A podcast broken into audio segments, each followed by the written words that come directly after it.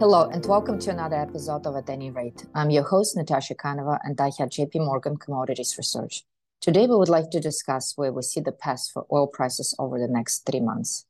Our Brent outlook continues to project a tightening market, with prices rising from here by another ten dollars by May. Uh, crucially, our constructive price outlook assumes zero geopolitical premium and the view that Saudi Arabia and Russia will bring a combined four hundred K B D of their voluntary cuts back into the market starting from April. So how do we get there? Um, we believe same as in the third quarter of last year via drop in inventories. If our supply-demand forecast holds, uh, the oil market will be in a marginal about three hundred K B D of surplus this year, comprised of a relatively benign four hundred K B D stock build in the first quarter before inventories start to drop by mid-year.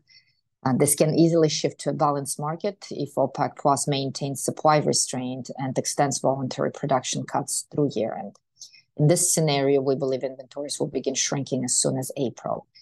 Yet, putting our balances into question, observable crude inventories in key price formation regions like the U S, Europe, Singapore, Japan, and China have steadily drawn over the last months. And at two point eight billion barrels, they're sitting forty million barrels below December exit levels.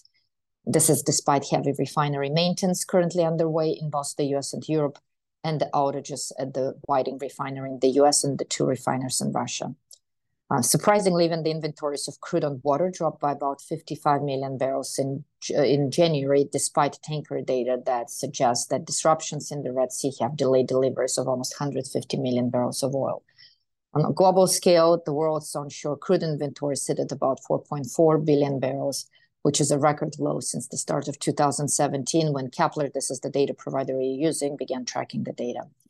With crude stocks drawing, uh, Brent structure strengthened with one to three months backwardation widening from about twenty cents at the start of the year to almost seventy cents today, signaling increased demand for coverage by Northwest Europe refiners over a twelve-week delivery range.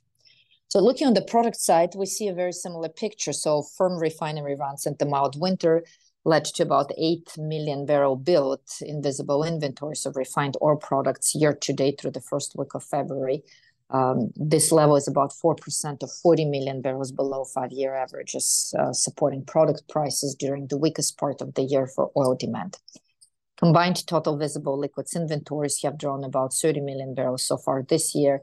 Just to put it for scale, over the last five years, observable, observable crude inventories have drawn by about five million barrels on average in January, whereas product stocks have increased by about seventeen million barrels versus uh, today's observable eight uh, million barrels increase. So how we, you know, how do we explain this drop uh, in inventories? Uh, first, on the demand side, uh, incoming data suggests an improving rather than cooling global economy. Uh, a soft landing scenario looks to be playing out in the U S, with inflation heading towards the Fed two percent target and growth exceeding forecasts. Uh, for example, the latest numbers for the U S G D P show that U S economy grew by an annualized three point three percent in the fourth quarter of last year. This is slower than four point nine growth in the third quarter, but still significantly stronger than markets' expectations for about two percent gain. Um, moreover, U S growth appears to be broadening. Uh, after spending most of the last twelve months below fifty, the U S manufacturing P M I rose to fifty point seven, and joining the services P M I in expansionary territory. Meanwhile, employers look to be hiring at a solid pace, joblessness remains low, and wage growth is beating inflation.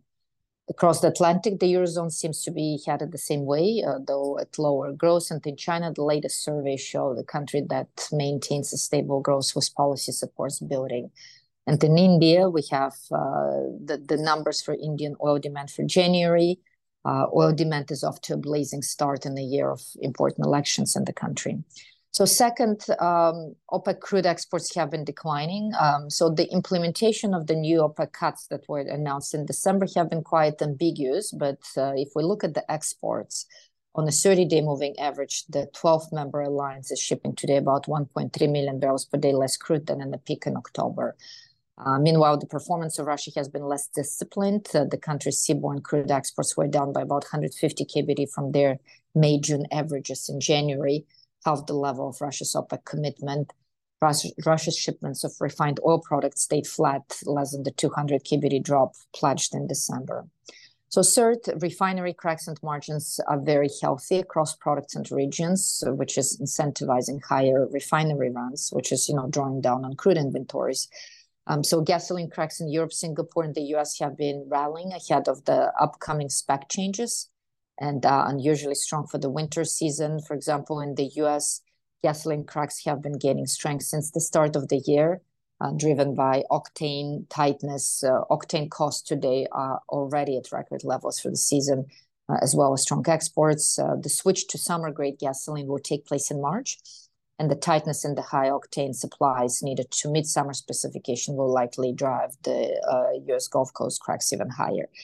Uh, even though gasoline inventories currently sit at their five-year averages, they have uh, drawn over the last couple of weeks and are expected to trend lower over the spring, uh, given the refinery maintenance and the start of the driving season. Uh, Europe is the market that uh, seems to be very tight, especially on the diesel side. Um, you know, clearly there are deliveries, uh, delays in product deliveries uh, because of uh, ships being diverted due to attacks in the Red Sea. Uh, the inventories low have been persistently. The, the inventories levels have been persistently low. Uh, refinery maintenance currently underway, and so that pushed gasoline cracks about ten uh, ten dollars per barrel higher from their October bottom. Um, so diesel inventories remain light in all regions, uh, and regional gas, gas oil cracks have been rising, with Europe especially exposed uh, because of all the Red Sea disruptions and attacks on Russian oil infrastructure. And finally, uh, China issuing an annual import quota in one batch. This is a very important um, development uh, that is not gaining much attention. But if you look what China has been doing since the start of the year, so China's refiners imported about eleven point three million barrels per day of crude in January.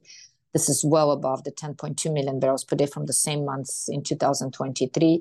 Uh, that was likely, likely encouraged by lower oil prices uh, when the cargoes were purchased and the release of most of the annual import quota in one tranche at the start of two thousand twenty-four. So the usual practice is allocating the annual quotas in three or four batches spread uh, across the year.